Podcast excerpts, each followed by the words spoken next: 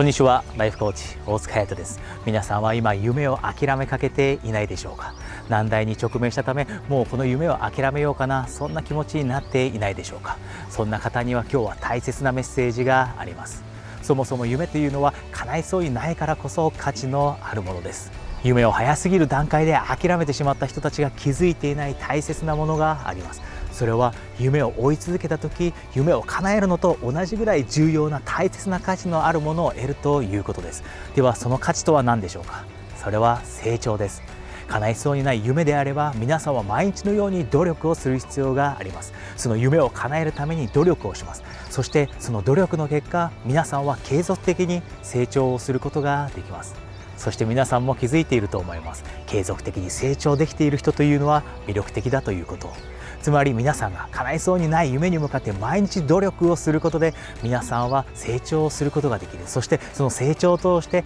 より一層人として魅力的になることができるということです。皆さんが不確実性の中でも努力をし続けて不安を感じながらもそれでも諦めずに突き進んでいく。その姿は周りの人に勇気とそして希望を与えることになります。ぜひ皆さん皆さんの今持っている夢が本当に皆さんの人生にとって大切なのであれば夢が叶いそうにないと諦めそうになったその瞬間こそくじけそうになったその瞬間こそ夢を追い続けると決意するようにしてください。これができるようになればたとえ皆さんの夢が叶わなかったとしても皆さんはより一層魅力的になって皆さんの人生は今より一層幸せに満ちたものになるでしょう。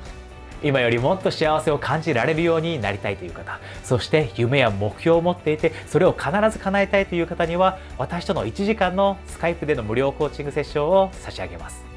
無料の枠はすぐに埋まってしまいますので興味があるという方はこのビデオの下にあるリンクからお早めにお申し込みください。それでは無料コーチングセッションでお会いできるのを楽しみにしています。ライフコーチ大塚隼人でした。